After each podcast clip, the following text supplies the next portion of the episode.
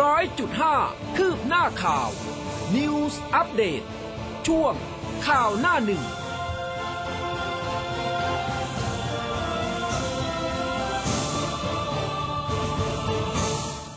อรุณสวัสดิ์คุณผู้ฟังค่ะ ต้อนรับเข้าสู่เช้าวันเสาร์แล้วนะคะ 7 สิงหาคม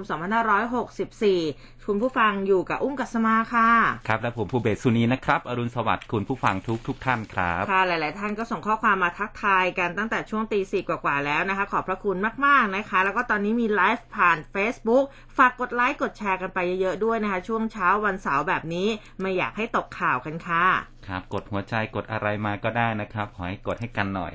นะฮะอ่าวันนี้ก็มีประเด็นข่าวหลากหลายนะครับ มาฝากคุณผู้ฟังครับไปเริ่มต้นกันที่ หน้าหนึ่งจากหนังสือพิมพ์แนวหน้านะครับ ติดเชื้อ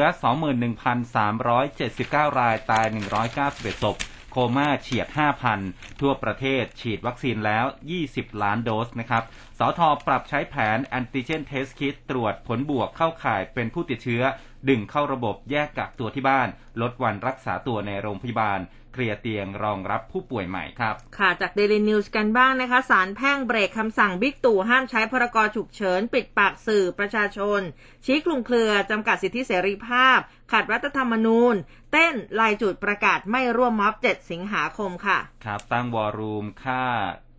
ล่าฆาตกรนะครับ 24 ชั่วโมงฆ่าแหม่มสวิตสะเทือนภูเก็ตแซนด์บ็อกซ์ผบตรบินลงพื้นที่คุมคดี พุ่งเป้าที่แรงงานต่างด้าว ยกระดับคุมเข้มท่องเที่ยว สื่อนอก ต่างตีข่าวกระหึ่ม สะเทือนภูเก็ตแซนด์บ็อกซ์นะครับทำให้ผบตรต้องบินลงไปพื้นที่จังหวัดภูเก็ต สั่งตั้ง war room ล่าฆาตกรฆ่าแหม่มสวิต คาน้ำตกนะครับ ปฏิบัติการตลอด 24 ชั่วโมง จนกว่าจะจับคนร้ายได้ครับ ค่ะเดลินิวก็มีประเด็นนี้เช่นกันนะคะพลิกภูเก็ตล่าเดนนรกฆ่าโหดแหม่มนักการทูตหิ้วต่างด้าวเค้นสอบเครียดตำรวจไม่ฟันธงโดนล่วงละเมิด ครับตำรวจจัด 38 กองร้อย รับมือม็อบเหิมเกริม 7 สิงหาคม การข่าวชี้อาจปะทุรุนแรง นครบาลระดมกำลัง 38 กองร้อย รับมือม็อบ 7 สิงหาคม ที่จะมี 3 กลุ่มออกมาชุมนุม ตั้งเจ้าหน้าที่ 14 จุด สกัดรอบพื้นที่ ยอมรับการข่าวอาจจะเกิดเหตุประทะรุนแรงได้นะครับ ส่วนเหตุแกนนำที่มีหมายจับเจอจับตัวเมื่อไหร่จับทันที โฆษกปชปเตือนพักการเมืองอย่าท้าทายผู้ชุมนุมซ้ำเติมสถานการณ์ครับ ค่ะทอยทอยดาราซีรีส์ปลิดชีพไม่สาว ทะเลาะถูกไล่ขาดสติแทงร่างพรุน 20 แผล มีภาพของตำรวจค่ะ รวบคุมตัวนายธนพัฒน์หรือว่าทอยทอย นะกุลพิสารอายุ 21 นะคะนักแสดงซีรีส์ชื่อดังมาดำเนินคดี หลังใช้มีดทำครัวแทงนางสาว ชัดสารันหรือว่าพิมพ์สุวรรณกิจอายุ 25 แฟนสาวร่างพรุนกว่า 20 แผลเสียชีวิตคาบ้านพัก สาเหตุคาดจากเรื่องหึงหวง ครับตรีนุชยันหัวละ 2,000 เยียวยานักเรียนทั่วประเทศ ศึกษาธิการเร่งมือดำเนินการมั่นใจได้รับกันยายนนี้ ตรีนุชรัฐมนตรีว่าการกระทรวงศึกษาธิการก็คาดว่าศึกษาธิการจะส่งเงินเยียวยาให้กับนักเรียนผู้ปกครอง 2,000 บาท ผ่านโรงเรียนได้แน่กันยายนนี้นะครับกำลังเร่งดำเนินการ ด้านโฆษกสบศก็เผยว่าเยียวยาม33 แล้วก็กลุ่ม 29 จังหวัดสีแดงเข้มครับ เปิดตัว 4 จังหวัดนำร่องสู้ภัยโควิดนะคะ Factory Sandbox ป่วยตายทุบสถิติสูงสุดค่ะ ปิ๊งไอเดียสบคผุดโครงการ Factory Sandsbox นำร่อง 4 จังหวัด นนท์ปทุมสมุทรสาครชนบุรีค่ะ ครับ สภาคอส18 สิงหาคม เปิดประชุมถกงบ 65 นัดลุยสัปดาห์ละ 3 วัน ฝ่าโควิด จนถึงปิดสมัย สภาก็เคาะเปิดประชุมสภา 18 สิงหาคมนี้ พิจารณาร่างพระราชบัญญัติงบประมาณรายจ่ายประจำปีงบประมาณ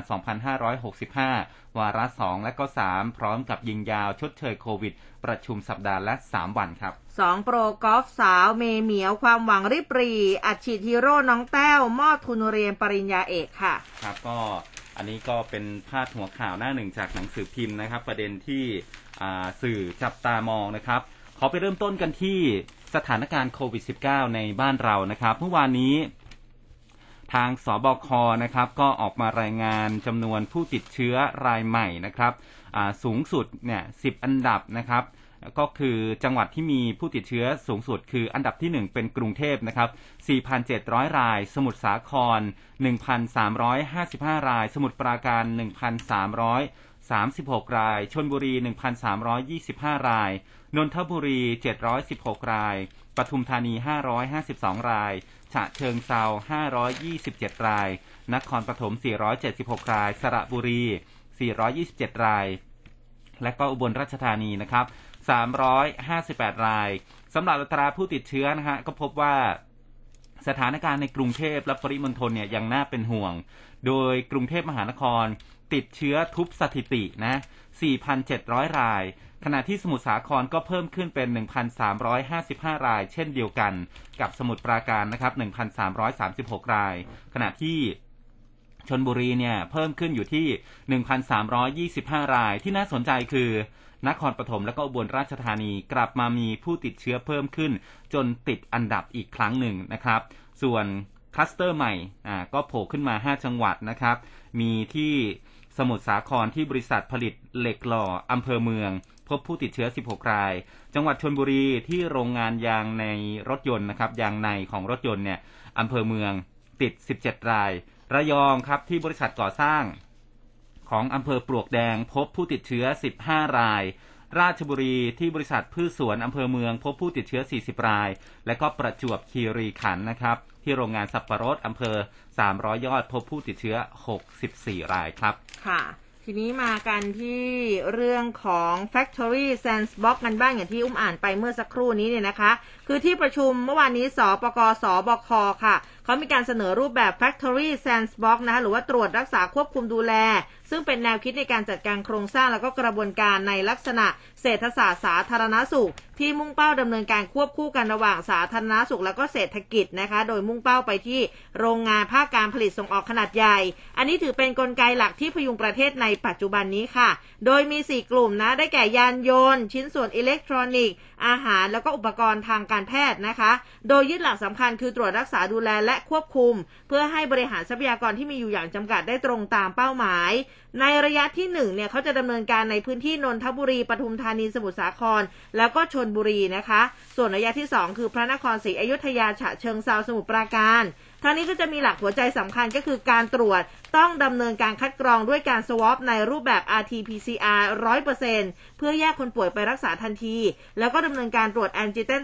แอนติเจนเทสทุกสัปดาห์ ส่วนการรักษานี่ก็จะจัดให้มีการจัดตั้งโรงพยาบาลโรงพยาบาลสนาม เพื่อแยกกักผู้ติดเชื้อภายในโรงงานแล้วก็ ICU สำหรับผู้ป่วยสีเขียว สีเหลืองแล้วก็สีแดง ทั้งนี้การดูแลดำเนินการจัดฉีดวัคซีนให้แรงงานนะคะ โดยเขาจะเน้นกลุ่ม 7 โรคเสี่ยงคนตั้งครรภ์แล้วก็ออกใบรับรองให้กับบริษัท เพื่อสร้างความเชื่อมั่นให้กับนักลงทุน ส่วนการควบคุมดำเนินการตามมาตรการ Bubble and Seal แล้วก็ DMHTT นะคะ โดยประเภทประกอบการที่เข้าร่วมโครงการเนี่ยก็จะมีดังนี้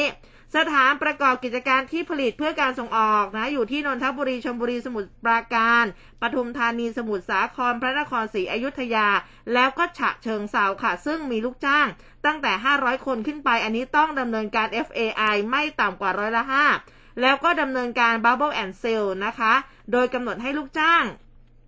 เดินทางกลับที่พักโดยตรงไม่แวะระหว่างทางแล้วก็อยู่ในเคหสถานเท่านั้น ตรวจหาเชื้อแบบวิธีสวอปนะ ด้วยรูปแบบ RT-PCR 1 ครั้ง ให้ลูกจ้างทั้งหมด แล้วก็ตรวจแบบแอนติเจนเทสทุก 7 วัน และฉีดวัคซีนให้ลูกจ้างที่ตรวจทุกคน ยกเว้นคนที่ติดเชื้อให้เข้ารับการรักษา ส่วนค่าบริการฉีดวัคซีนนะคะ ให้สถานประกอบการอันนี้เป็นผู้ออกค่าใช้จ่ายเอง ขณะเดียวกันสถานประกอบการทำหนังสือยินยอมตามแนวทางของอาทางกระทรวงแรงงานแล้วก็จังหวัดนะคะแต่ว่าอย่างไรก็ตามค่ะ แผนเตรียมโครงการแรงงานแซนด์บ็อกซ์กระทรวงแรงงานเขาจะเสนอที่ประชุมศบคเพื่อพิจารณาเห็นชอบต่อไป แล้วก็หลังจากนั้นเนี่ยจะมีการจัดประชุมชี้แจงแนวปฏิบัติแรงงานแซนด์บ็อกซ์ใน 4 จังหวัดนะอย่างที่บอกไปนนทบุรีปทุมธานีสมุทรสาครแล้วก็ชลบุรีรวมถึงจะจัดทำบันทึกข้อตกลงร่วมนะคะระหว่างโรงพยาบาล ในเรื่องการตรวจรักษาแล้วก็ฉีดวัคซีน ก่อนเสนอคณะกรรมการโรคติดต่อจังหวัด เพื่อพิจารณาเห็นชอบโครงการดังกล่าว รวมถึงจัดทำบันทึกข้อตกลงร่วมกับสถานประกอบการที่ผ่านเกณฑ์ค่ะ แล้วก็ที่ประชุมสปกสบคเนี่ยรับทราบ สถานประกอบการขั้นต้นที่สนใจเข้าร่วมโครงการ ก็จะมีนนทบุรี 3 แห่งปทุมธานี 5 แห่ง สมุทรสาคร 7 แห่งชนบุรี 5 แห่ง รวมทั้งหมด 20 แห่งแล้วค่ะตอนนี้ ครับผมมาที่เรื่องของการตรวจโควิด -19 นะครับ ด้วยชุดตรวจ Antigen Test Kit ก็มีแนวทางในการดำเนินการแบบใหม่นะครับ ก็คือทางกระทรวงสาธารณสุขเนี่ยนายแพทย์สมศักดิ์อรรคศิลป์อธิบดีกรมการแพทย์ ก็พูดถึงแนวปฏิบัติในการตรวจด้วยชุดตรวจ Antigen Test Kit นะครับหรือว่า ATK สู่ระบบ Home Isolation นะครับ แล้วก็ Community Isolation ก็ต้องขอขอบคุณทีมแพทย์ชนบทที่ลงไปตรวจ Antigen Test Kit นะครับ เมื่อผู้ตรวจนะครับ ATK เนี่ยหรือว่าพบผู้ติดเชื้อที่เข้าข่ายแล้ว เพราะว่าผลเป็นบวก ก็ให้เข้าสู่ระบบ Home Isolation ได้ทันทีนะครับ ไม่ต้องไปทำ RT-PCR ซ้ำอีก แต่ว่าถ้าหากจะเข้า Community isolation นะครับหรือว่า hospital ก็ควรที่จะมีการตรวจ RT-PCR คู่ขนานกันไปนะครับ แต่ว่าจะไม่ให้ตรวจ RT-PCR เป็นตัวหน่วงรั้งการเข้าถึงระบบการตรวจของผู้ป่วยโควิดนะครับ โดยให้คนที่ติดเชื้อโควิดเนี่ยต้องเซ็นใบยินยอมในการรักษาและก็ทำ RT-PCR คู่ขนาน เพราะว่าคนที่ตรวจ ATK เนี่ยเป็นผู้ติดเชื้อที่เข้าข่ายไม่ใช่ผู้ติดเชื้อยืนยันนะ นายแพทย์สมศักดิ์ก็ชี้แจงถึงขั้นตอนในการนำผู้ป่วยเข้าสู่ระบบการรักษา บอกว่า 1. นำผู้ติดเชื้อเข้าสู่ระบบรักษา โดยเจ้าหน้าที่รับตัวเข้าโรงพยาบาลเลยนะครับ 2. จากการตรวจเชิงรุกนะครับ สปสช จะจับคู่กับผู้ป่วย เข้าสู่ระบบการรักษาไม่ว่าจะเข้าแบบกักตัวที่บ้าน หรือว่ากักตัวแบบชุมชน และก็สามนะครับผู้ติดเชื้อโควิด จะต้องตรวจด้วยตัวเอง ถามว่าเมื่อรู้ว่าตัวเองมีผลตรวจเป็นบวกแล้วต้องทำยังไง ก็สามารถที่จะถ่ายรูปผลตรวจ แล้วก็เข้ารับบริการ โดยโทรไปที่หมายเลข 1330 นะครับ ซึ่งขั้นตอนก็มี 3,000 คู่สายนะครับ มีถ้าหากว่าไม่พออ่าแอดไลน์ไปนะครับ แล้วเขาก็จะมี SMS บอกว่าได้รับลงทะเบียนไว้แล้วนะครับ แล้วก็จะจับคู่ให้เร็วที่สุดภายใน 24 ชั่วโมง อันนี้ก็ต้องไปดูว่า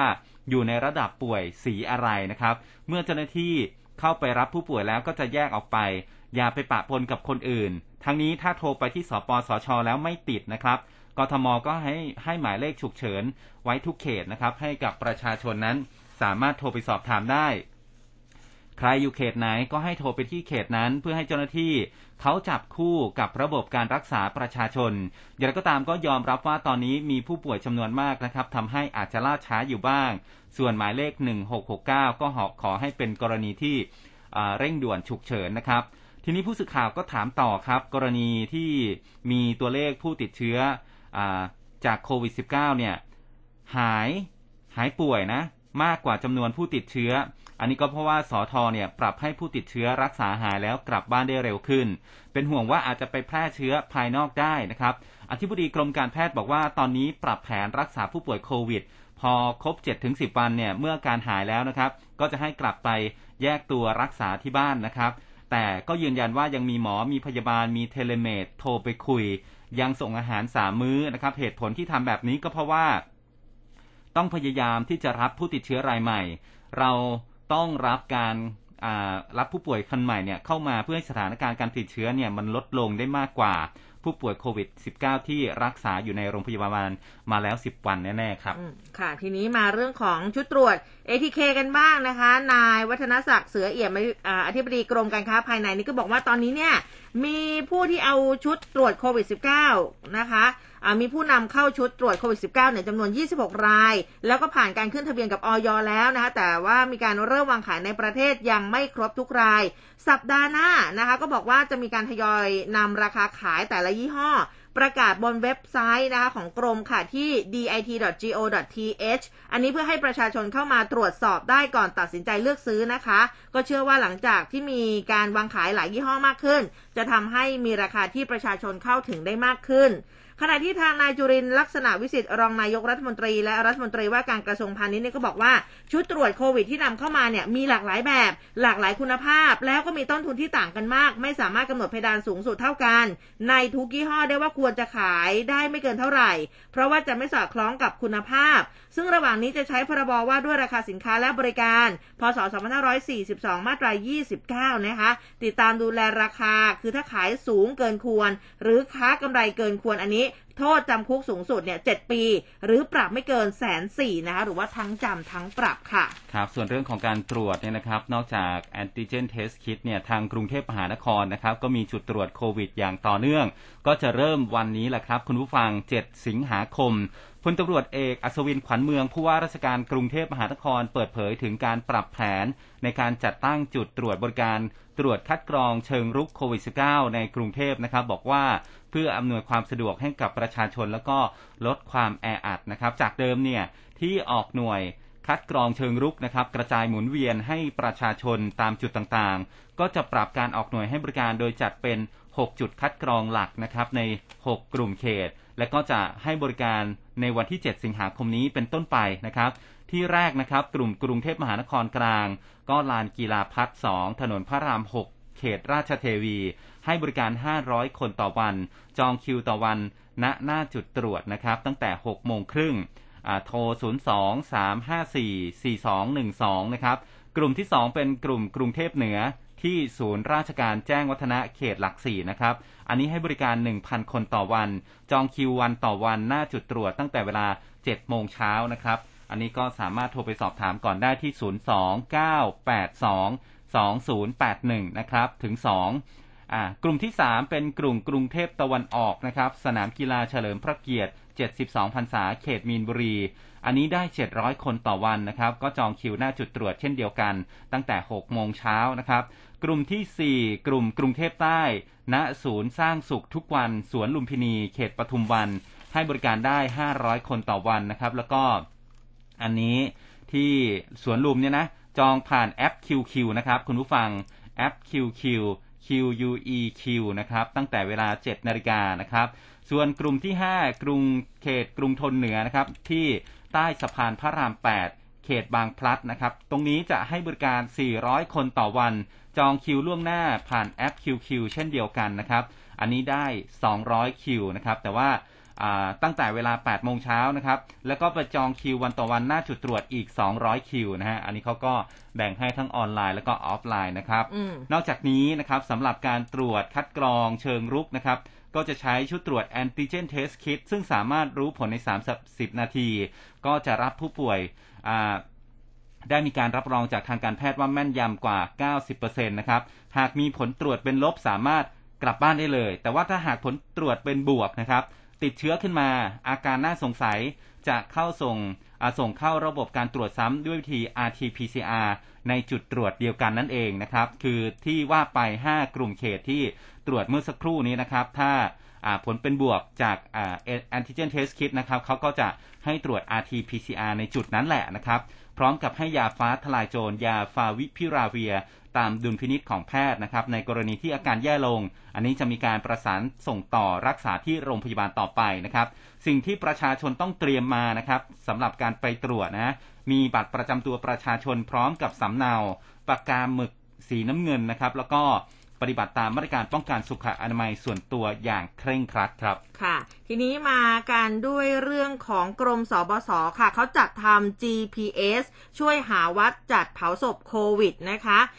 นายแพทย์ทะเรศกัศนัยรวิวงค่ะ ท่านอธิบดีกรมสนับสนุนบริการสุขภาพก็พูดถึงกรณีที่มีผู้ที่วิตกกังวล ถึงการชำรุดของอเมนเผาศพตามวัดต่างๆนี่นะก็พบว่ากรณีเตาเผาศพ ชำรุดเสียหายนี่นะคะ จากการตรวจสอบก็พบว่ามีถึง 31 วัดเลยนะ ที่หยุดทำการเผาศพชั่วคราว แต่จากการดูโครงสร้างระบบปฏิบัติจากข้อมูลนี้อันนี้พบว่าก็ยังมีวัดอีกหลายแห่งค่ะ ที่มีศักยภาพในการเผา 2-4 ศพต่อวัน ตามศักยภาพของเตาเผา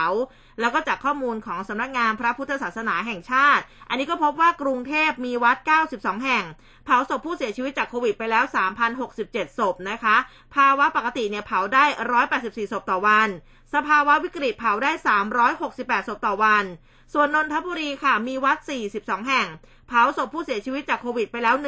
1,067 ศพ สภาวะปกตินี่เผาได้ 84 ศพต่อวัน สภาวะวิกฤตเผาได้ 168 ศพต่อวัน จังหวัดปทุมธานีจำนวนวัด 55 แห่ง เผาศพโควิดไปแล้ว 222 ศพ ภาวะปกติเนี่ยเผาได้ 110 ศพต่อวัน สภาพวิกฤตนะคะเผาได้ 220 ศพต่อวัน ซึ่งตอนนี้กรมสบศเขามีการจัดทำ GPS เพื่อให้หาวัดที่เผาศพได้ง่าย ให้กับสถานพยาบาล ญาติผู้เสียชีวิตนะคะที่ www.thaistopcovid นะคะก็มั่นใจว่าจะมีวัดเข้ามาร่วมดูแลเผาศพผู้เสียชีวิตมากขึ้นในอนาคต ซึ่งทางคุณหมอทะเรศเนี่ยนะคะก็บอกว่ามีการนำเสนอข้อมูลของบริษัทผลิต แล้วก็จำหน่ายเตาเผาศพ 7 บริษัท ที่ยังสามารถให้บริการติดตั้งหากวัดใดต้องการ ทีนี้ทางด้านคุณหมอดนายทีวันดาค่ะท่านรองอธิบดีรองอธิบดีกรมอนามัยก็บอกว่า ขอทำความเข้าใจในประเด็นการชาปนกิจนะคือหนึ่งเมื่อผู้ป่วยโควิดเสียชีวิตที่โรงพยาบาล ได้มีระบบทะเบียนประวัติเรียบร้อยแล้ว การออกเอกสารรับรองสามารถทำได้ทันทีสองคือการเสียชีวิตนอกโรงพยาบาล อันนี้ต้องแจ้งองค์กรสาธารณกุศลหรือว่าตำรวจนะคะ เพื่อให้มีการบรรจุศพ เป็นไปตามมาตรฐานการป้องกันการแพร่กระจายเชื้อโรค โดยสถานพยาบาลที่ใกล้เคียง เจ้าหน้าที่ตำรวจมาชนะสูตรศพ ลงสาเหตุการตาย เก็บหลักฐานเพื่อขอเอกสารรับรองการเสียชีวิต 3. คือมีการแจ้งตายต่อเขตหรือว่าท้องถิ่นที่เกี่ยวข้อง เพื่อออกใบมรณบัตรภายใน 24 ชั่วโมง 4. คือการขนศพผู้เสียชีวิตไปประกอบพิธีทางศาสนา อันนี้เจ้าหน้าที่ต้องดูแลการปฏิบัติตัวใส่ชุดป้องกันการติดเชื้อ ใส่ศพเนี่ยลงในถุงซิปล็อกนะคะ ซึ่งก็บอกว่าระบบการเผาซึ่งแม้เป็นระบบปิดก็อาจจะมีการฟุ้งกระจายเกิดขึ้นได้ พนักงานที่ร่วมการชาปนกิจต้องใส่ชุดป้องกันขั้นสูง หรือว่า PPE นะคะ แต่ว่ายืนยันว่าในขั้นตอนการเก็บกระดูกนั้นเชื้อโควิด -19 ตายหมดไม่เหลือนะ อันนี้ขออย่าวิตกนะคะ ส่วนนกลไกของการฝัง นะห้ามญาติหรือผู้ที่ไม่มีส่วนเกี่ยวข้องทุกคนเข้าไปจัดการศพด้วยตนเอง เพราะในสารคัดหลั่งแล้วก็ของเหลวจากร่างกายของผู้ตาย อันนี้สามารถแพร่เชื้อได้ และหลังจากฝังแล้วกระบวนการย่อยสลายจะทำให้เชื้อโควิดสูญสลายไปพร้อมกับร่าง อันนี้ก็อย่าวิตกเช่นกันนะคะ อันนี้ก็เป็นเรื่องของเขาเรียกว่าเป็นปลายทางนะ อืมก็อันนี้ปลายทางนะครับ แต่ว่าในระหว่างทางนะครับ คุณผู้ฟัง ระหว่างทางยังต้องกินต้องใช้กันอยู่นะครับ โดยเฉพาะคนที่สั่งอาหารกินนะครับ สทก็ออกมาเน้นย้ำคนส่งอาหารนะครับ เข้มก้าวมาตรการ นายแพทย์สุวรรณชัย วัฒนายิ่งเจริญชัย อธิบดีกรมอนามัยนะครับ ก็บอกว่าจากสถานการณ์การระบาดของโควิด -19 ที่กระจายวงกว้างนะครับ ขณะที่ความนิยมธุรกิจสั่งอาหารหรือว่าเครื่องดื่มแบบเดลิเวอรี่ก็มากขึ้นต่อเนื่อง อีกทั้งสถานการณ์ในช่วงนี้นะครับผู้ที่ขนส่งอาหารหรือว่าไรเดอร์เนี่ยก็ในฐานะคนกลางสำหรับการส่งต่ออาหารจากร้านค้าไปยังผู้บริโภค ต้องคุมเข้มความปลอดภัยเพื่อลดความเสี่ยงติดเชื้อ และก็แพร่กระจายเชื้อโควิด -19 ก็ขอให้ผู้ขนส่งอาหารนะครับหรือว่าไรเดอร์ยึดมาตรการ 9 แนวทางอย่างเคร่งครัดนะครับก็คือ คัดกรองประเมินตัวเองผ่านแพลตฟอร์มไทย Stop COVID Plus นะครับ แล้วก็บันทึกข้อมูลของตัวเองถ้าหากมีอาการป่วย ให้หยุดงานแล้วก็ไปพบแพทย์ทันที 2. นะครับกล่องบรรจุอาหาร ท้ายยานพาหนะต้องแข็งแรงปิดมิดชิดนะครับแล้วก็ทำความสะอาดฆ่าเชื้อทุกครั้งก่อนปฏิบัติงาน และก็สวมหน้ากากอนามัยให้ถูกต้องตลอดเวลา 4. นะครับล้างมือบ่อยๆ ด้วยสบู่หรือว่าเจลแอลกอฮอล์ 5. รับรอรอรับอาหารในจุดที่ร้านกำหนด 6. งดรวมกลุ่มพูดคุยสูบบุหรี่ แล้วก็เว้นระยะห่าง 1-2 เมตร ที่จุดพักคอยนะครับ 7. ตรวจสอบ การทำความสะอาดของกล่องบรรจุอาหารทันทีนะครับ หลังจากได้รับอาหารแล้วก็ไม่เปิดกล่องบรรจุอาหารจนกว่าจะถึงมือผู้สั่งซื้อ และก่อนที่จะเปิดกล่องทุกครั้งนะครับ ต้องล้างมือให้สะอาดและก้าวนะครับทำความสะอาดมืออถุงมือนะฮะก่อนและหลังรับส่งอาหาร โดยผู้ขนส่งอาหารเนี่ยจะต้องปฏิบัติตามมาตรการอย่างเคร่งครัดนะครับสำหรับผู้ประกอบการที่มีระบบบริการอาหารแบบ Delivery นะครับ ก็จัดส่งให้กับผู้ซื้อเนี่ยให้เน้นย้ำ ให้ไรเดอร์เนี่ยควรที่จะอยู่ห่างจากลูกค้าประมาณอย่างน้อยนะครับ1เมตร และก็ห้ามวางอาหารบนพื้นสำหรับอาหารประเภทเนื้อสัตว์ปรุงสุกนะครับ ต้องด้วยความร้อนไม่น้อยกว่า 70 องศาเซลเซียส นานกว่า 5 นาที ส่วนผู้สั่งซื้ออาหารหรือว่าผู้บริโภคก็ให้เตรียมภาชนะรองรับอาหารนะครับ เช่น กล่องหรือว่าโต๊ะแบบพับได้ และก็ให้ยืนห่างจากผู้ขนส่งอย่างน้อยๆเนี่ยหเมตร หลังจากได้รับอาหารแล้วก็ให้ล้างมือ ด้วยน้ำแล้วก็สบู่นะครับหรือว่าใช้เจลแอลกอฮอล์สำหรับทำความสะอาดมือ และก็ควรที่จะจ่ายค่าบริการผ่าน e-payment นะครับหรือเตรียมเงินสดให้พอดีหลีกเลี่ยงการสัมผัสเงินทอน ก็จะช่วยให้ปลอดภัย แล้วก็ลดความเสี่ยงของ โควิด -19 ได้ครับ ค่ะก็ในยุคแบบนี้นะคะ การสั่ง Delivery เนี่ยตอนนี้ก็เป็นอีกหนึ่งทางเลือกหลักๆ เลยนะครัคะ บ ที่หลายคนเลือกนะคะ ทีนี้มาดูเรื่องของ Fake News กันบ้างนะคะ ผู้สื่อข่าวรายงานว่าที่จุดฉีดวัคซีน มหาวิทยาลัยราชภัฏนครปฐม มีประชาชนจำนวนมากค่ะเมื่อวานนี้มารอรับการฉีดวัคซีนเข็มที่ 1 แล้วก็เข็มที่ 2 ทั้งผู้ที่อยู่ในข่าย 7 กลุ่มโรคเสี่ยง แล้วก็กลุ่มอายุ 18-59 ปี ซึ่งได้รับการนัดหมายตามระบบ แต่ก็มีประชาชนอีกจำนวนหนึ่งแห่กันมาตาม fake news นะที่มีการส่งต่อกันทางแอป บอกว่าผู้ที่มีอายุ 18-59 ปี ให้ Walk in เข้าไปฉีดวัคซีนแอสตราเซเนกาได้เลย โดยแค่ถือบัตรประชาชนไปอย่างเดียว เงื่อนไขคือต้องมีภูมิลำเนาอยู่ในเขตอำเภอเมืองนครปฐมเท่านั้น ทีนี้ผู้สื่อข่าวเนี่ยเขาก็เลยไปพูดคุยนะคะกับหนึ่งในประชาชนที่มานะ คุณนพดลนะวัย 54 ปีนะคะก็อยู่ที่อำเภอเมืองนครปฐมนี่แหละบอกว่า ตอนทราบข่าวจากทางไลน์ที่ส่งต่อกันมา ตอนนั้นพอเห็นข้อมูลก็บอกว่าดีใจมากแล้วก็เออคือดีใจนะที่จะได้รับวัคซีนแล้ว เพราะก่อนหน้านี้จองหมอพร้อม แล้วก็เลื่อนไปอย่างไม่มีกำหนด พอเดินทางมาถึงรับแจ้งจากเจ้าหน้าที่ว่า ไม่ได้เปิด walk in ตามข่าวที่แชร์กันมาในโซเชียลนะ ก็เลยทำให้ตนแล้วก็ประชาชนอีกมากมายที่หลงเชื่อเดินทางกันมาอย่างเนืองแน่นก็ต้องผิดหวังกลับไป ทีนี้ทางด้านนายแพทย์วีระเดชเฉลิมพลประภารองผู้อำนวยการด้านยุทธศาสตร์ ซึ่งปฏิบัติหน้าที่จุดฉีดวัคซีนค่ะก็บอกว่าก็มาอำนวยความสะดวกให้กับประชาชนที่มาฉีดวัคซีนเข็ม 1 เข็ม 2 ซึ่งมียอดเนี่ยเมื่อวานกว่า 3,000 คนนะคะส่วนเรื่องที่มีผู้ไม่ประสงค์ดีนำข้อมูลอันเป็นเท็จว่าอายุ 18-59 สามารถ walk in ไปฉีดได้ ไม่เป็นความจริง เนื่องจากว่าเรายังไม่เปิดให้ walk in เข้ามาฉีดวัคซีน ฉะนั้นแล้วขอให้ประชาชนโปรดอย่าหลงเชื่อ หากสงสัยอะไรก็ติดต่อสอบถามที่โรงพยาบาลนครปฐมหรือว่าหน่วยงานของสาธารณสุขใกล้บ้านนะคะ ก็ตอนนี้เนี่ยเวลาที่อ่าดูข้อมูลจากสังคมออนไลน์ก็จะต้องเขาเรียกว่าเช็คกันนิดนึงนะคะ เพราะว่าข่าวปลอมก็ค่อนข้างที่จะเยอะค่ะ ครับ นอกจากข่าวปลอมแล้วก็มีฟ้าทลายโจรปลอมครับคุณผู้ฟังค่ะกระทรวงยุติธรรมก็ขู่เอาผิดลวงขายฟ้าทลายโจรปนเปื้อนนะครับ อาจจะถึงตายได้เจอข้อหาพยายามฆ่าด้วยนะครับ ว่าที่ร้อยตรีธนกฤษจิตอารีรัตน์เลขานุการรัฐมนตรีว่าการกระทรวงยุติธรรมนะครับ ก็พูดถึงกรณีที่รัฐบาลให้ความสำคัญกับการนำยาฟ้าทลายโจรมาเป็นทางเลือกในการรักษาโควิด -19 ให้กับประชาชน จนเป็นกระแสที่นิยมมากขึ้นนะครับ ก็ทราบว่าตอนนี้มีการนำยาฟ้าทลายโจรปลอมเนี่ยรวมถึงที่ปนเปื้อนนำสมุนไพรชนิดอื่นเข้ามาผสมอืมแล้วก็นำมาหลอกขายให้กับประชาชน ขอเตือนบุคคลเหล่านั้นนะครับ ทั้งที่ตั้งใจแล้วก็รู้เท่าไม่ถึงการ ว่าการกระทำในลักษณะนี้มีความผิดตามพรบสมุนไพรพศ 2562 ฐานการผลิตปลอมแปลงแล้วก็นำมาขายโดยไม่ได้รับอนุญาต รวมถึงผิดตามกฎหมายอาอาญานะครับ ฐานหลอกลวงประชาชน หากการกระทำ ให้คนเข้าใจผิดว่ากินแล้วไม่ต้องไปรักษานะครับ ไม่ต้องไปหาหมอจนอาการหนัก แล้วก็เสียชีวิตไปเนี่ย อาจจะมีความผิดในข้อหาพยายามฆ่า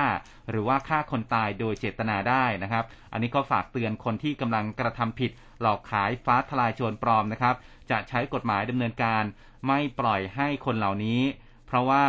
อ่านำความเดือดร้อนมาสู่คนทำมาหากินนะครับอืมแล้วก็เป็นการทำร้ายประชาชนคนในชาติ หาก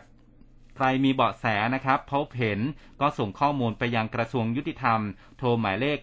1111 นะครับ ต่อ 77 นะครับ หรือร้องเรียนได้ที่สำนักงานยุติธรรมของจังหวัดทั่วประเทศ ก็มีหน่วยงานของกรมสอบสวนคดีพิเศษนะครับ ดูแลเรื่องนี้อยู่ พร้อมที่จะช่วยเหลือประชาชนทุกคนที่เดือดร้อนตามนโยบายยุติธรรมสร้างสุข ยุติธรรมเชิงรุกสร้างสุขให้ประชาชนครับค่ะ อีกหนึ่งข่าวละกันนะคะ เรื่องของข่าวบิดเบือนค่ะสำนักงานเขตบางรักนะ พบผู้ติดเชื้อโควิด -19 ทั้งสำนักงานพร้อมเตรียมปิดบริการ คือจากประเด็นข้างต้นที่อุ้มบอกไปเนี่ยทางสำนักงานเขตบางรักค่ะเขาชี้แจงเขาได้จริงเลยนะ คือมันมีประโยคเหมือนเมื่อสักครู่นี้เนี่ยออกมานะคะ ก็คือสำนักงานเขตบางรักเขาก็ออกมาชี้แจงเขาได้จริงบอกว่ามีผู้ติดเชื้อโควิด -19 เนี่ยจริงนะจำนวน 27 ราย จากข้าราชการแล้วก็บุคลากรทั้งหมด 651 คน แต่สำนักงานเขตบางรักยังคงเปิดให้บริการตามปกติ แล้วก็ดำเนินการตามมาตรการสาธารณสุขอย่างเข้มข้นนะคะ ไม่ได้ปิดแต่อย่างใดก็คือใครที่จะต้องจำเป็นนะไปสำนักงานเขตเนี่ยก็สามารถที่จะไปได้นะคะครับความคืบหน้านะครับตำรวจตั้ง 3 ข้อหาแก๊งปาร์ตี้ 61 ราย ตามที่รายงานไปเมื่อวานนี้ที่สงขลานะ ที่ไปจัดงานปาร์ตี้วันเกิดริมหาดสงขลาเนี่ย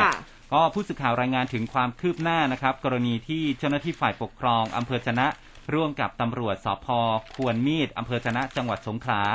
ไปบุกทลายปาร์ตี้วันเกิดที่ลักลอบจัดขึ้นที่บริเวณริมทะเล วังหนาวบีชนะครับ พื้นที่หมู่เจ็ดตำบลนาทับอำเภอชนะจังหวัดสงขลาเมื่อช่วงสี่ทุ่มของเมื่อคืนที่ผ่านมานะครับซึ่งเจ้าหน้าที่ก็ บอกว่าอยู่ในช่วงของเคอร์ฟิวจับกลุ่มวัยรุ่น และก็กลุ่มหนุ่มสาวได้ 61 คน พร้อมกับเบียร์อีก 7 ขวดนะครับ ก็นำตัวส่งไปสอบสวน แล้วก็แจ้งข้อหาดำเนินคดีที่สพควรมีดนะครับ ว่าที่พันตรียุทธนาเจ้าดูรีนะครับนายอำเภอจนะ แล้วก็พันตำรวจเอกสราวุธเจียงเต็ม ผู้กำกับการสพควรมีด พร้อมกับเจ้าหน้าที่สาธารณสุขอำเภอจนะก็ร่วมกันคัดแยกกลุ่มวัยรุ่นทั้งหมดนะครับ ก็พบว่ามีเยาวชนอายุต่ำกว่า 18 ปีเนี่ย 35 คนนะครับ เป็นชาย 24 หญิง 11 อายุต่ำสุดเนี่ย 15 ปี ส่วนที่เหลือก็เป็นหนุ่มสาวอายุ 18 ปีขึ้นไปจำนวน 26 คน เป็นชาย 19 หญิง 7 อายุมากสุดเนี่ย 54 ปีนะ ชื่อนายฉลอง นอกจากนี้นะครับ เจ้าหน้าที่ก็ยึดกระบะ 4 คันหนึ่งในนั้นเป็นรถติดตั้งเครื่องเสียง และก็รถจักรยานยนต์อีก 32 คัน และก็กำลังตรวจสอบชื่อผู้ครอบครองว่ามีชื่อบุคคลอื่นที่ไม่ได้อยู่ในกลุ่มของ 61 คนนี้อีกหรือไม่ เพราะว่าขณะที่เข้าจับกลุ่มเนี่ยมีคนที่วิ่งหนีการจับกลุ่มไปได้อีกหลายสิบคนนะครับจากจำนวนผู้ร่วมปาร์ตี้นับร้อยคนเลย เบื้องต้นเจ้าหน้าที่ก็ดำเนินคดีทั้ง 61 คน รวม 3 ข้อหานะครับ คือฝ่าฝืนคำสั่งคณะกรรมการโรคติดต่อจังหวัดสงขลาเรื่องการขยายเวลาดำเนินการห้ามบุคคลเข้าออกนอกเคหสถาน และก็ลดการแออัดการจำกัดการเคลื่อนย้าย เดินทางในเขตพื้นที่ และก็ฝ่าฝืนคำสั่งของคณะกรรมการโรคติดต่อจังหวัดสงขลาเรื่องของการขยายการดำเนินการตามมาตรการควบคุมพื้นที่ที่จำเป็นอย่างเร่งด่วน เพื่อป้องกันและควบคุมการแพร่ระบาดของโควิด -19 และก็ฝ่าฝืนพรกฉุกเฉินนะครับ ส่วนจะดำเนินการกับทั้ง 61 คนนะครับการดำเนินการเนี่ยมีทั้งการตรวจคัดกรองตามมาตรการป้องกันโควิด -19 และก็การดำเนินคดีตามกฎหมายต่อไปครับค่ะ ทีนี้มากันเรื่องของคดีสะเทือนขวัญกันบ้างนะ อันนี้ก็เป็นประเด็นที่หลาย ๆ คนติดตามกันอยู่นะคะ จากคดีสะเทือนขวัญพบศพ นางนิโคลซาเวนไรคอฟ อายุ 57 ปีสัญชาติสวิตเซอร์แลนด์ทำงานตำแหน่งรองหัวหน้าพิธีการทูตสาพันธรัฐ สาธารณรัฐเยอรมนี นอนเสียชีวิตอยู่ในทานน้ำตกโตนอ่าวโยนนะคะ ที่อำเภอเมืองภูเก็ต ช่วงบ่าย 5 สิงหาคมที่ผ่านมาค่ะ ความคืบหน้าเมื่อวานนี้ที่ศูนย์ปฏิบัติการภูเก็ตแซนด์บ็อกซ์นะคะ นายณรงค์วุ่นซิ้วนะผู้ว่าราชการจังหวัดภูเก็ต พร้อมกับนายเรวัตอารีรอบนายกอบจภูเก็ต นางแอนเดรียโคทัสกงสุลกิตติมศักดิ์สมาพันธรัฐสวิตเซอร์แลนด์ประจำจังหวัดภูเก็ตนะคะนายแพทย์เฉลิมพงษ์สุคนธผล ผู้อำนวยการโรงพยาบาลวชิระภูเก็ต นายกสมาคมธุรกิจการท่องเที่ยวนายภูมิกิจรักแต่งามนะคะก็มีการร่วมกันแถลงการณ์แสดงความเสียใจอย่างสุดซึ้ง ต่อเหตุการณ์ที่เกิดขึ้นกับนักท่องเที่ยวหญิงชาวสวิตเซอร์แลนด์นะคะที่ถูกคนร้ายฆาตกรรมนะคะแล้วก็ยืนยันว่าจะดำเนินการอย่างถึงที่สุดในการดูแลติดตามช่วยเหลือในทุกกรณีส่วนนางแอนเดรียค่ะก็กล่าวว่าหลังจากทราบข่าวว่ามีชาวสวิตเซอร์แลนด์ถูกฆาตกรรมที่ภูเก็ต ก็มีการประสานกับสถานทูตสวิตเซอร์แลนด์ประจำประเทศไทย เพื่อทราบเรื่องแล้วก็ประสานกับญาติผู้เสียชีวิต บอกว่าตอนนี้รู้สึกแย่มากกับเหตุการณ์ที่เกิดขึ้น ปกติคนต่างชาติมาเที่ยวประเทศไทย เพราะว่าเป็นประเทศที่มีความปลอดภัย เมื่อเกิดเหตุแบบนี้รู้สึกไม่ดีมากๆ ที่ผู้หญิงซึ่งเข้ามาเป็นนักท่องเที่ยว ต้องมาเสียชีวิตเพราะคนเร็วๆอยากให้ตำรวจจับคนร้ายมาลงโทษให้เร็วที่สุด ซึ่งต่อมาประมาณสักสิบโมงค่ะ ที่สพวิชิตนะคะ จังหวัดภูเก็ต ทางท่านผอบตรค่ะพลตำรวจเอกสุวัสด์แจ้งยอดสุข แล้วก็ทางพลตำรวจตรีจิรพภูรเดชนะคะ ท่านรองอผบชกแล้วก็ชุดหนุมานกองปราบปราม เดินทางร่วมประชุมกับทางตำรวจที่เกี่ยวข้อง ใช้เวลานานร่วมสองชั่วโมงค่ะ หลังจากนั้นท่านผบตรก็บอกว่าเบื้องต้นได้ตรวจสอบสำนวนการสอบสวน และการรวบรวมพยานหลักฐานจากการตรวจที่เกิดเหตุของพนักงานสอบสวนในคดี เพื่อดูในรายละเอียดว่ายังมีส่วนใดบ้างที่ต้องแสวงหาเพิ่มเติม ขณะเดียวกันก็ระดมกำลังเจ้าหน้าที่เชี่ยวชาญเฉพาะด้าน อย่างเช่นพิสูจน์หลักฐานกลาง นักนิติเวชลงพื้นที่นะคะที่เกิดเหตุเพื่อสนับสนุนการทำงานของเจ้าหน้าที่ในพื้นที่ ซึ่งในส่วนของนิติเวชค่ะ จะได้ร่วมกับทางแพทย์ที่ภูเก็ตผ่าชนะสูตรศพ โดยไม่ต้องเคลื่อนย้ายไปยังสถาบันนิติเวชนะคะ ส่วนเจ้าหน้าที่พิสูจน์หลักฐานกลางเนี่ยก็มีการ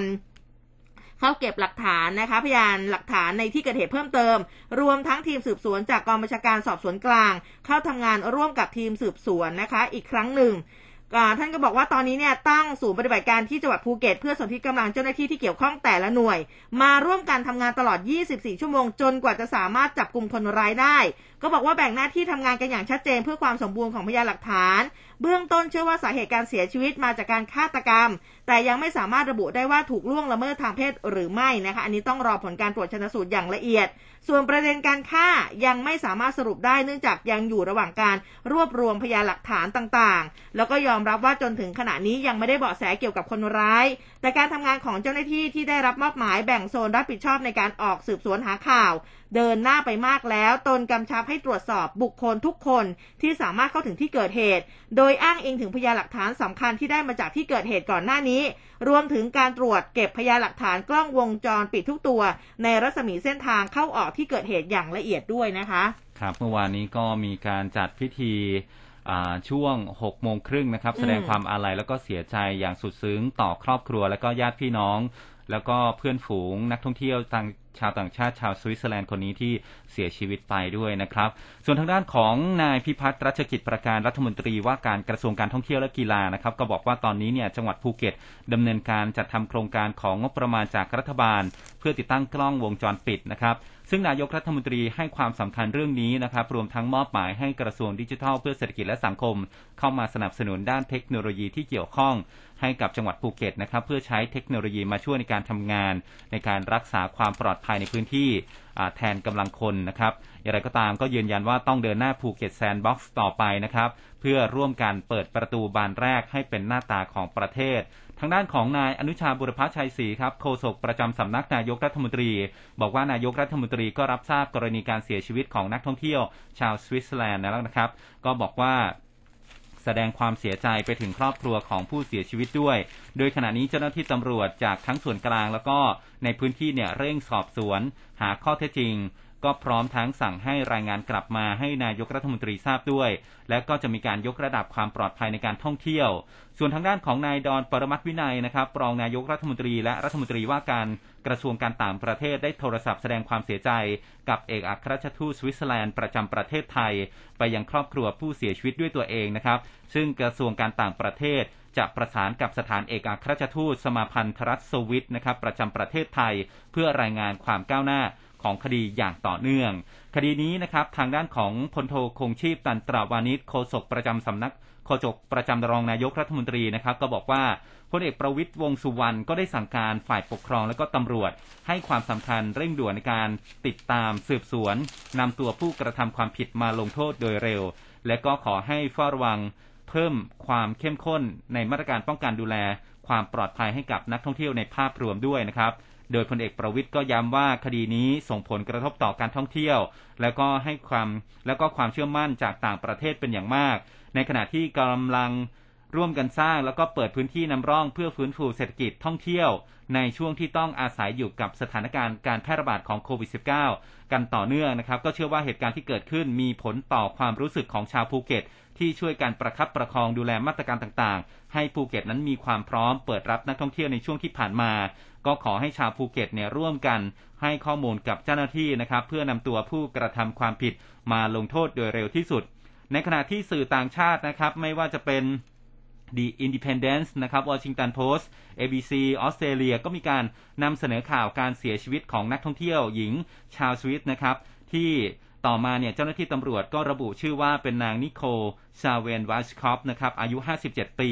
ก็เป็นเจ้าหน้าที่รองหัวหน้าพิธีการทูตสหพันธรัฐ สาธารณรัฐเยอรมนีนะครับ ซึ่งมีหนังสือเดินทางเป็นประเทศสวิตเซอร์แลนด์ครับค่ะ ทีนี้มากันที่มติชนกันบ้างนะคะ นครบาลก็ย้ำค่ะตำรวจบังคับใช้กฎหมาย หากสถานการณ์ม็อบวันนี้รุนแรงนะคะ เพื่อรักษาสถานที่สำคัญของประเทศชาติ เมื่อวานนี้ค่ะที่กองบัญชาการตำรวจนครบาลค่ะมีการประชาสัมพันธ์ถึงการจัดกิจกรรมการชุมนุมของหลายกลุ่มนะคะ ในวันนี้ก็บอกว่าจากสถานการณ์การข่าวการชุมนุมในวันที่ 7 สิงหาคมตามสถานที่ต่างๆ ในพื้นที่กรุงเทพมหานคร โดยมีกลุ่มเยาวชนปลดแอกฟรียูธนะคะ นัดหมายที่อนุสาวรีย์ประชาธิปไตยเคลื่อนขบวนไปพระบรมมหาราชวัง และกลุ่มอาชีวะพิทักษ์ประชาชนเพื่อประชาธิปไตย นัดหมายที่สะพานผ่านฟ้าลีลาดจัดกิจกรรมในลักษณะคาร์ม็อบสองล้อเคลื่อนขบวนไปทำเนียบรัฐบาล โดยจากการข่าวมีแนวโน้มว่าอาจจะมีการสร้างสถานการณ์ โดยการให้กลุ่มผู้ชุมนุมบางส่วนทำให้เกิดภาพการปะทะระหว่างกลุ่มผู้ชุมนุมกับเจ้าหน้าที่ โดยมีฉากหลังเป็นพระบรมมหาราชวัง เพื่อนำภาพไปปลุกระดมกระแสความเกลียดชัง โดยเฉพาะในสื่อโซเชียลมีเดีย เพื่อให้เกิดการเคลื่อนไหวทั้งในและต่างประเทศ จากสถานการณ์ดังกล่าวกองบัญชาการตำรวจนครบาลมีความจำเป็นที่จะต้องดำเนินการตามกฎหมายในการรักษาความสงบเรียบร้อย ดูแลความปลอดภัยในชีวิตและทรัพย์สินของประชาชน รวมทั้งรักษาสถานที่สำคัญของประเทศชาติ จึงขอความร่วมมือประชาชนที่ไม่มีความจำเป็น ให้หลีกเลี่ยงการเดินทางไปบริเวณสถานที่ดังกล่าว เนื่องจากการชุมนุมจากกิจกรรมดังกล่าว เป็นการกระทำที่ผิดกฎหมาย เสี่ยงต่อการแพร่ระบาดของเชื้อโรค ซึ่งหากสถานการณ์มีความรุนแรงอาจเกิดความไม่ปลอดภัยต่อประชาชน หรือสถานที่ที่สำคัญอาจจะรับความเสียหาย เจ้าหน้าที่ตำรวจต้องปฏิบัติตามยุทธวิธี เพื่อระงับยับยั้งเหตุการณ์ไม่ให้ลุกลามบานปลาย ประชาชนยากลำบากในเรื่องของการแพร่ระบาดโรคโควิด -19 ก็อยากจะฝากการกระทำอะไร อย่าได้ซ้ำเติมความเดือดร้อนความเสียหาย สุดท้ายที่เกิดขึ้นกับประเทศชาติสังคมโดยส่วนรวม ขอให้คิดให้ดี อันนี้เป็นข้อความจากทางพลตำรวจเอกสุวัสด์แจ้งยอดสุขท่านผบตรนะคะ ที่ได้กล่าวกับสื่อมวลชน เมื่อวันที่ 5 สิงหาคมที่ผ่านมานะคะ ก็บอกว่าทิ้งท้ายข้อความดังกล่าวฝากถึงพี่น้องประชาชนทุกคนค่ะ ครับผมส่วนทางด้านของ นายสิระเจนจาคะครับ สส กรุงเทพมหานครพักพลังประชารัฐก็เข้ายื่นหนังสือถึง อธิบดีผู้พิพากษาศาลอาญาคดีทุจริต และประพฤติมิชอบกลาง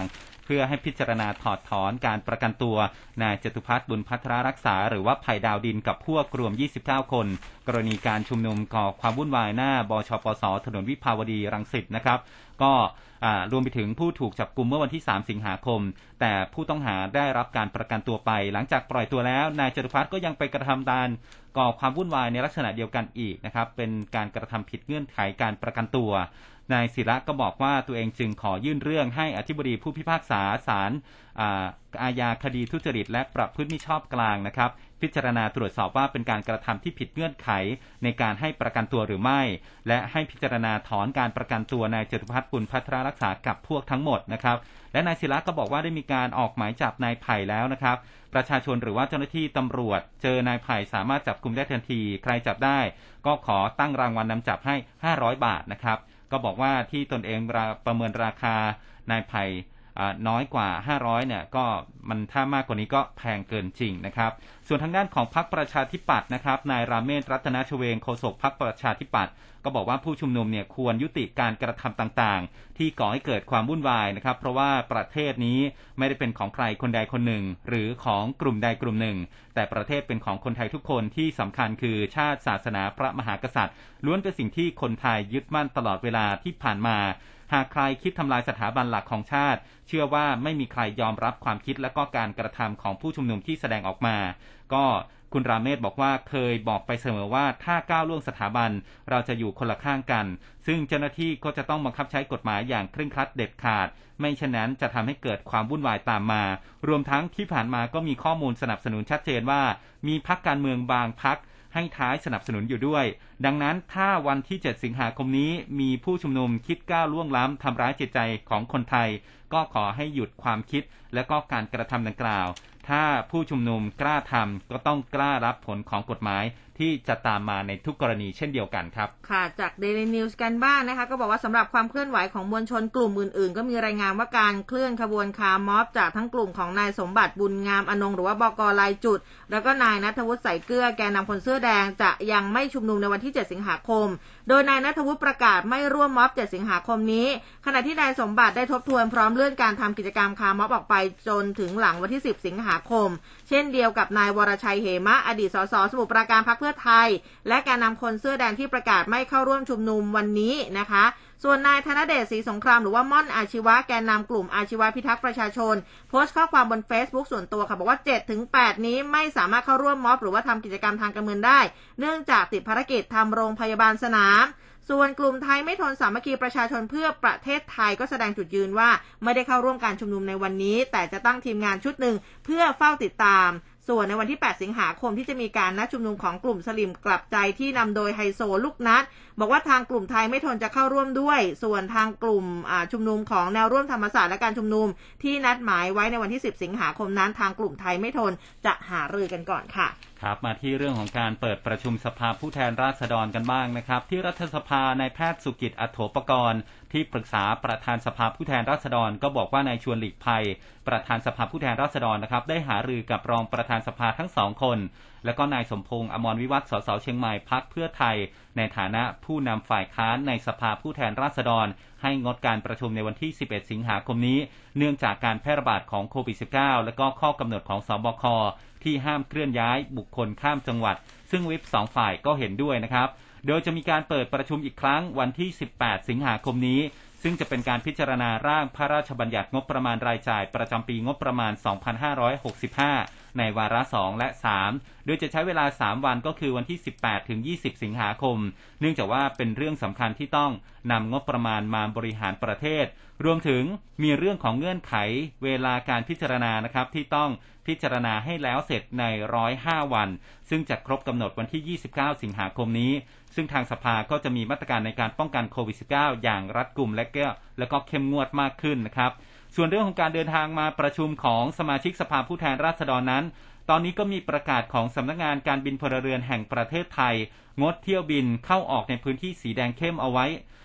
ฉะนั้นนะครับสมาชิกอาจจะต้องเดินทางมาโดยรถยนต์ส่วนบุคคล แล้วก็อาจจะต้องไปเจอกับจุดตรวจต่างๆ ตามข้อกำหนดของสอบค นายชวนก็มีดำริให้เลขาธิการนั้นมี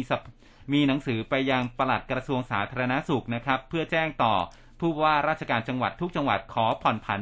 เงื่อนไขในการใช้เส้นทางคมนาคม และก็ตรวจคัดกรองของสมาชิกสภาในการเดินทางมาประชุมด้วยนะครับ โดยกระทรวงสาธารณสุขก็มีหนังสือตอบกลับมายังสภาผู้แทนราษฎร วันที่ 19 กรกฎาคมนะครับ ว่ากระทรวงได้หารือกับสบคแล้ว และก็มีหนังสือแจ้งไปยังผู้ว่าราชการจังหวัด ให้มีการตรวจคัดกรองผู้ที่เดินทางข้ามจังหวัดด้วยความเหมาะสมนะครับ โดยผ่านความเห็นชอบของคณะกรรมการโรคติดต่อจังหวัด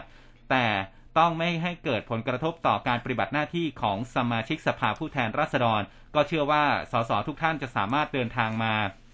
เพื่อประชุมได้ โดยไม่มีอุปสรรคใด ๆ นะครับ นายแพทย์สุภกิจก็บอกอีกครับว่า การประชุมสภาผู้แทนราษฎรหลังจากที่เปิดประชุมงบประมาณไปในวันที่ 18 สิงหาคมนี้นะครับ ต่อจากนั้นก็จะมีการประชุมต่อเนื่องทุกสัปดาห์สัปดาห์ละ 3 วัน คือวันพุธพฤหัสบดีและก็ศุกร์นะครับ จนปิดสมัยประชุมในวันที่ 18 กันยายน เพื่อเป็นการชดเชยวันที่งดประชุมไปก่อนหน้านี้ นอกจากนี้นายชวนยังฝากกำลังใจไปถึงบุคลากรทางการแพทย์ โดยเฉพาะอาจารย์หมอนะครับที่ออกมาให้ข้อมูลข้อเท็จจริงเกี่ยวกับโรคโควิด -19 ซึ่งนายชวนก็โทรศัพท์ส่วนตัวไปให้กำลังใจกับอาจารย์หมอเหล่านั้นนะครับส่วนทางด้านของนายวิษณุเครืองามรองนายกรัฐมนตรีให้สัมภาษณ์กรณี หากสถานการณ์โควิด -19 ส่งผลกระทบต่อการประชุมสภาทำให้ไม่สามารถพิจารณา พิจารณาร่างพรบงบประมาณรายจ่าย ให้แล้วเสร็จภายใน 105 วัน หรือว่าภายในวันที่ 29 สิงหาคม จะต้องดำเนินการเกี่ยวข้องกับกฎหมายยังไง ก็บอกว่าคงต้องเป็นไปตามปฏิทินนะครับ โดยในชวนหลีกภัย ประธานสภาก็ยืนยันแล้วว่าจะจัดประชุมได้ในวันที่ 18 ถึง 20 สิงหาคม เพื่อพิจารณาให้แล้วเสร็จใน 105 วัน ซึ่งจะครบกำหนดในช่วงปลายเดือนสิงหาคม ที่ผ่านมาก็ควบคุมดูแลได้ครับ ค่ะ ทีนี้มาดูเศรษฐกิจกันบ้างอะ ที่เมื่อวานนี้คุยกันมอมอทอดของคุณนี่เจ๊งไปแล้วใช่ไหมคะใช่ครับเวลาจะซื้อนี่เราต้องดูมออกอด้วยนะคุณภูเบศมาให้หรืออย่างไร ไม่ไม่ใช่ไม่ใช่ นี่เขาออกมาเตือนซื้อมอทอดเจ้าดังนี่เขาบอกว่าให้ดูมออกด้วยนะคะเลขาธิการสำนักงานมาตรฐานผลิตภัณฑ์อุตสาหกรรม หรือว่าสมอนายวันชัยพนมชัย ก็พูดถึงกรณีที่บริษัทเอกชนแห่งหนึ่ง ซึ่งเป็นบริษัทผู้ผลิตและจำหน่ายเครื่องใช้ไฟฟ้าภายในบ้านชื่อดัง มีการยื่นหนังสือร้องเรียนต่อพลเอกประยุทธ์จันโอชาท่านนายกรัฐมนตรี ให้ตั้งกรรมการสอบเลขาธิการสมอถามปฏิบัติ หรือละเว้นการปฏิบัติหน้าที่โดยมิชอบ บอกว่าตอนนี้เนี่ยมีสินค้าของบริษัทดังกล่าวก็คือหม้อทอดไร้น้ำมัน เตาแม่เหล็กไฟฟ้า เตาปิ้งย่างที่ถูกอายัดไว้ และยังไม่ได้ผ่านการตรวจสอบมอกประมาณ 2,805 ชิ้น สูญหายไปจากโกดังสินค้าที่สมออายัดค่ะ ดังนั้นก็อยากจะเตือนให้ผู้บริโภคตรวจสอบสินค้าที่ซื้ออาที่ซื้อกับทางบริษัทว่าเป็นล็อตที่หายไปหรือเปล่าอืมอ่านะคะไม่ใช่อะไรอย่างไรนะ อันนี้ก็อ่าบอกว่าให้สังเกตหากไม่มีตาสัญลักษณ์มอก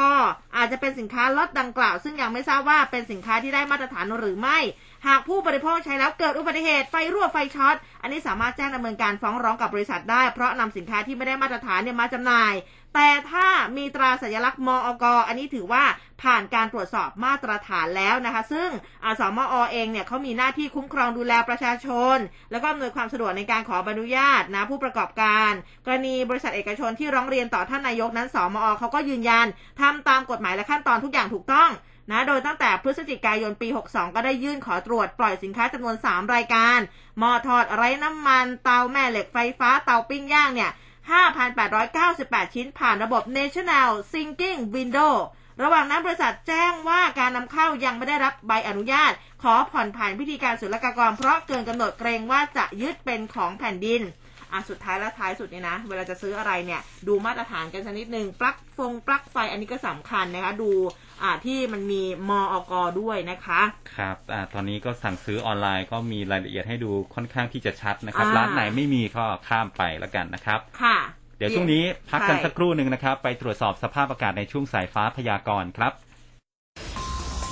อัปเดตข่าวด่วนประเด็นเด็ดตลอด 7 วัน กับทีมข่าว m c o t News FM 100.5 และเครือข่ายวิทยุอสมททั่วประเทศ ในช่วงเกาะติดข่าว 8 นาฬิกา 30 นาทีถึง 16 นาฬิกา 30 นาทีข่าวไว ใกล้ชิด ตรงใจ เป็นสปอตไลท์ให้สังคม คลื่นข่าว m c o t News FM 100.5ทลายทุกข้อจำกัด ฟังชัดทุกเรื่อง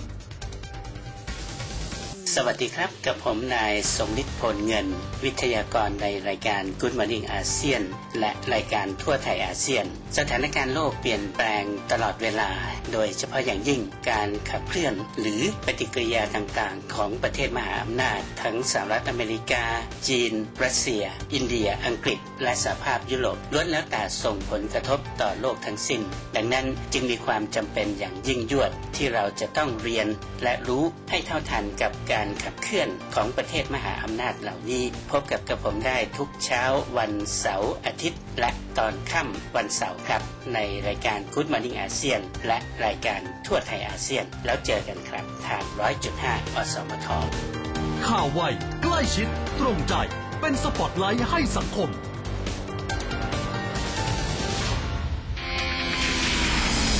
ร่วมคุยข่าวผ่านทาง 468 3999 และ Official Line at m c o t News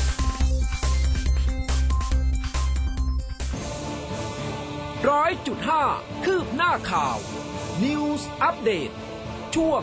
ข่าวหน้าหนึ่ง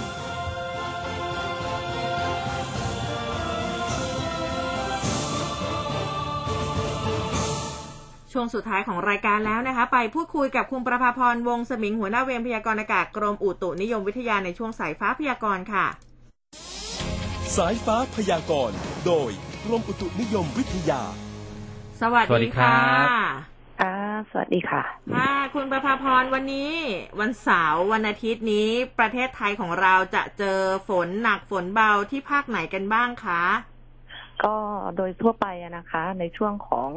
อา วันนี้นะคะ วันที่เจ็ดถึงวันที่เก้านะคะ ฝนจะการกระจายจะลดลงอะนะคะอืมแต่ว่าไม่ได้ว่าหมดหรือว่าหายไปสักทีเดียวอะนะคะ ก็ยังอยู่ในเกณฑ์เอ่อร้อยละสามสิบนะคะ ถึงสี่สิบของพื้นที่อืมบริเวณที่มีการกระจายดีหน่อยก็จะเป็นซีกตะวันตกนะคะของประเทศนะคะ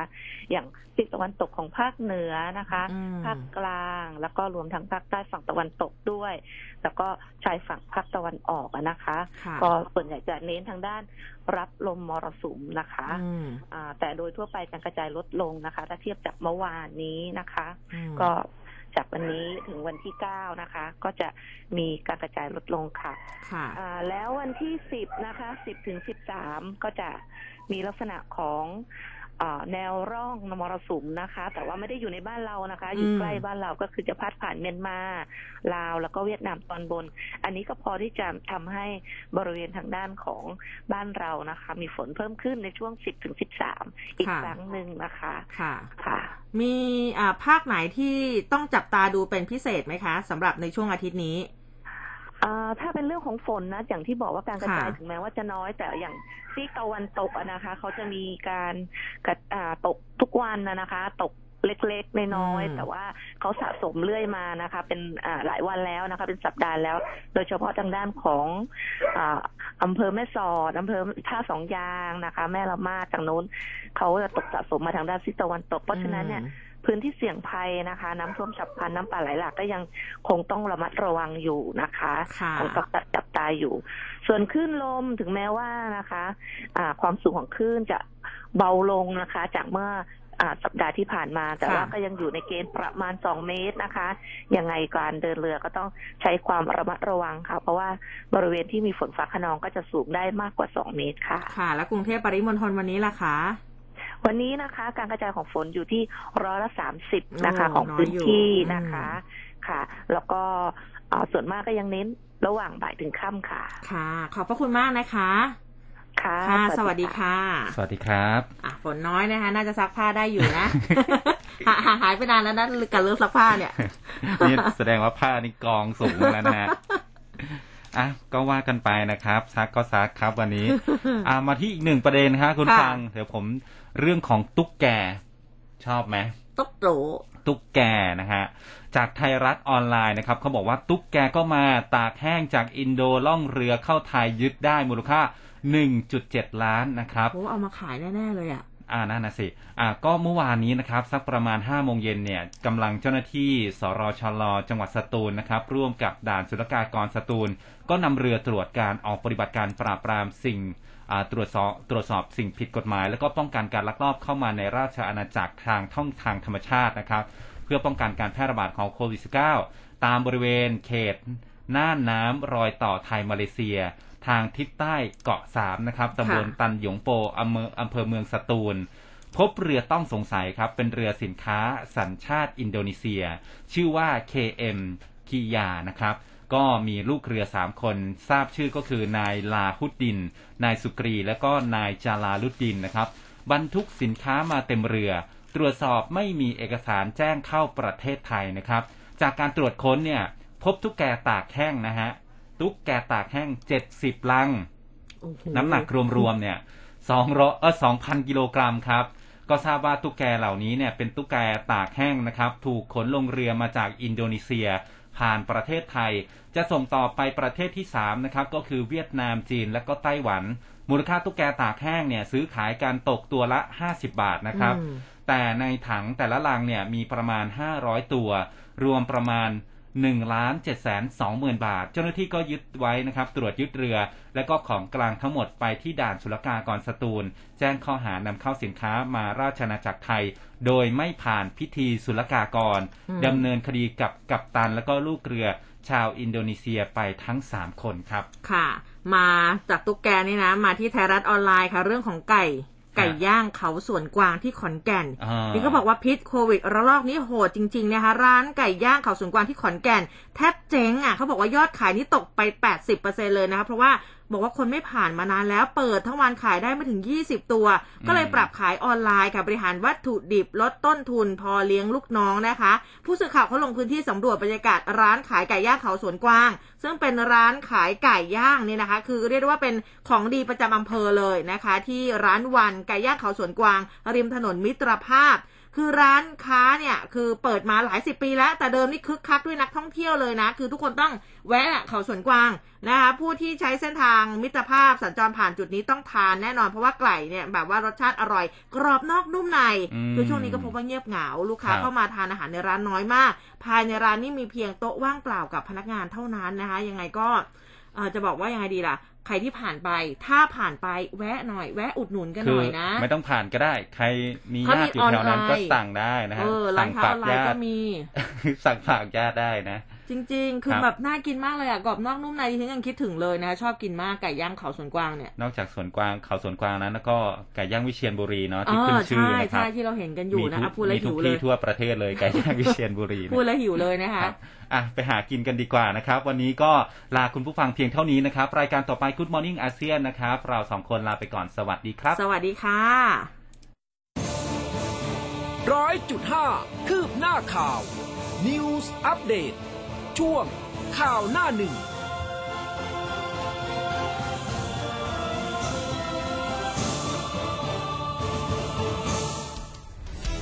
คลื่นข่าว m c o t News FM 100.5ทลายทุกข้อจำกัด ฟังชัดทุกเรื่อง ข่าวไว ใกล้ชิด ตรงใจ เป็นสปอตไลท์ให้สังคม ในช่วงเวลาที่เราทุกคนต่างต่อสู้ในสมรภูมิโควิด -19 ทุกคนต่างระดมสัพพะกำลัง ช่วยเหลือกันอย่างไม่รู้จักเหน็ดเหนื่อย โครงการลมหายใจเดียวกัน กลุ่มปตทขอร่วมเป็นอีกหนึ่งพลัง ส่งมอบเครื่องช่วยหายใจ อุปกรณ์ทางการแพทย์